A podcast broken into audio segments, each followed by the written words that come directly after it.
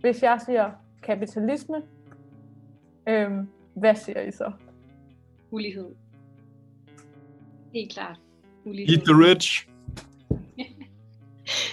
ja. Jeg synes også på en eller anden måde, man er nødt til at sige, sige vækst. Jeg vil sige meget koncentration på økonomi og sådan velstand. Noah har i mange år arbejdet med grøn dannelse, hvor vi har været så privilegeret at møde unge, nysgerrige mennesker, der har været så søde at dele deres tanker og deres håb og deres drømme for fremtiden med os. I den her podcastserie Unge Klimatanker skal I møde nogle af de her unge mennesker. I fire episoder deler de deres tanker om blandt andet social retfærdighed, kønskamp, klimaracisme og økonomisk retfærdighed. Alt sammen koblet til klimakrisen.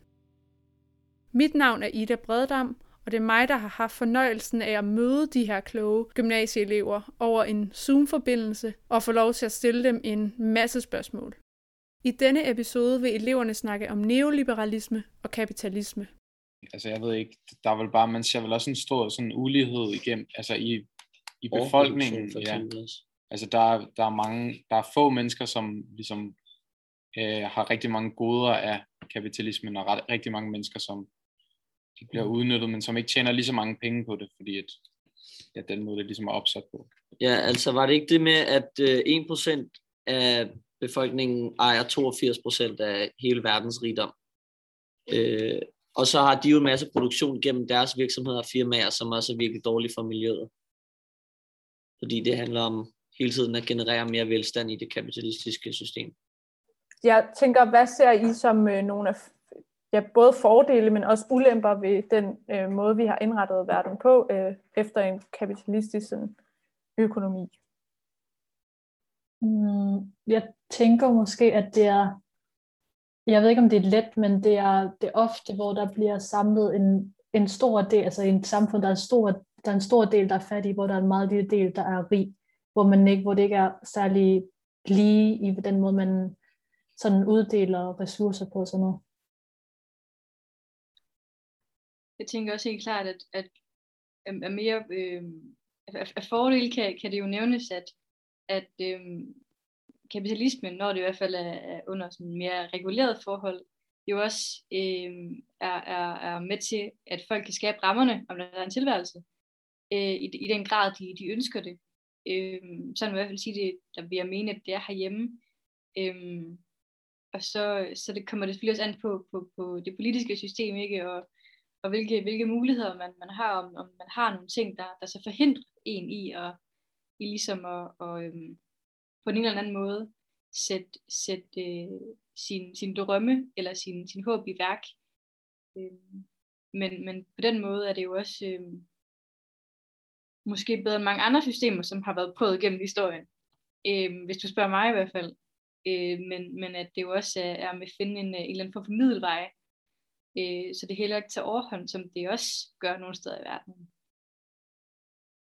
Øhm, jeg tænker også, at altså, øh, hvad hedder det, kapitalisme, det, er, altså, det har jo tydeligvis været med til at skabe en enorm fremgang, både øh, videnskabeligt og øh, pengemæssigt, og, det, og man vil, jeg vil kunne argumentere for os menneske, menneskehedsrette, øh, menneskerettighedsmæssigt.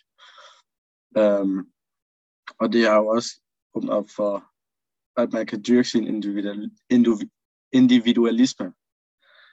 Uh, så altså, det er jo nogle af de gode ting ved det, men at, sådan, at når det kapitalisme det render øh, ud af kontrol i, i lande som for eksempel Kina, Kina, så mister man en hel masse, en, en kæmpe del af befolkningen øh, til de hårde rammer, der, der holder der kapitalismen over i, i landet, og holder de virksomheder over.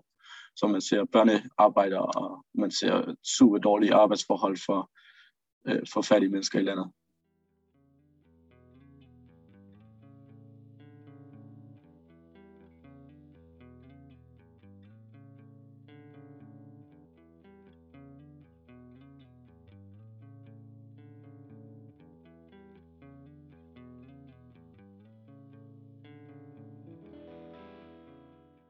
Altså, jeg tror, vi kan blive nødt til at, at gøre ting anderledes, end vi gør lige nu, hvor at vi producerer så meget, at markedet faktisk ikke kan følge med. og vi på den måde virkelig, virkelig forurener øh, de miljø, vi, vi, vi producerer i og omkring, øh, og skader vores klima i så stor en grad, at, at vi, vi netop står i en klimakrise.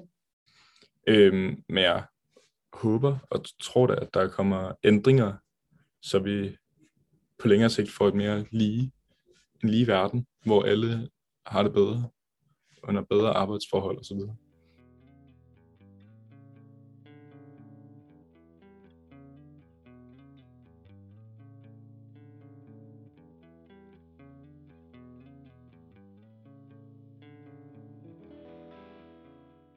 Øhm, altså, der er jo den fordel, at øh, vi efter mange år har fået øh, rigtig gode øh, hvad hedder det, livvilkår for mange mennesker. Øhm, men det har jo ligesom været bekostning, øh, på bekostning af en masse andre mennesker. Øh, så det er, jo, altså, det er jo, hvordan man gør det op, og man er ligeglad med, at andre øh, ikke har det godt, når, bare hvis man selv har det godt. Øh, og der vil jeg også sige, at det ikke altså at det ikke er en god model, så at der heller ikke er nogen fordel ved den, fordi at man har indrettet et samfund, øh, hvor man i de rige og privilegerede lande har, øh, har skabt en model, hvor man udnytter andres øh, ressourcer, øh, og, og man løfter ikke, øh, hvad hedder det, andre lande ved at, ved at blive ved med at gøre, som man gør i dag.